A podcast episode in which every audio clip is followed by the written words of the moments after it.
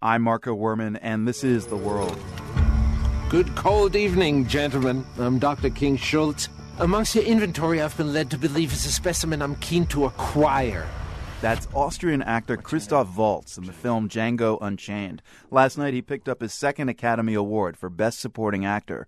The first one was for Inglourious Basterds in 2009, another Quentin Tarantino film.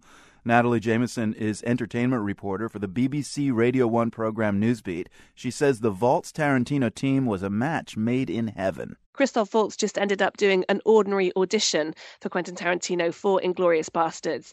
And Tarantino got to that point where he didn't think he was going to be able to find an actor who would be able to portray this character of Colonel Hans Landa. And it was an actor that he needed to be fluent in English, French, and German, and obviously have this incredibly menacing presence, but with a certain charm as well. Mm. And Tarantino has been quoted as saying, literally, Christoph Waltz walked into the room and that was it. The relationship just went from there. And I think from the moment you see him on screen in Inglourious Basterds, there's no doubt that Christoph Waltz steals that movie. And he's a classically trained actor uh, out of the Lee Strasberg School. Uh, did you feel the sense that uh, those chops come out? I think so. I mean, interestingly, I've interviewed Christoph Waltz a few times, and he thinks that Quentin Tarantino and himself just feed off each other and they instinctively know what each other wants to get, and they just spark. It just works. Well, there's a perfect clip where he talks about that uh, from your interview with him, in which he talks about having the right tools for Tarantino's roles. Here's uh,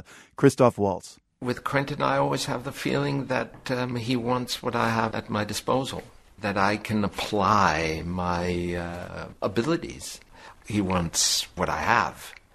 And you know what? I want what he has. And he's happy to give what he has.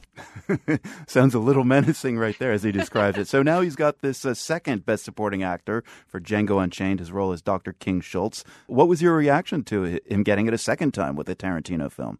I mean, I have to say, I, I really hope that he was going to get this, and I think he was he was definitely a favourite in that category. He's so close with Tarantino now that when Tarantino was writing the script for Django Unchained, he would get Christoph Waltz and some of other of his very close actor friends, such as Samuel L. Jackson. They come in at very early stages while he's still writing the script, and they start to almost develop the character together.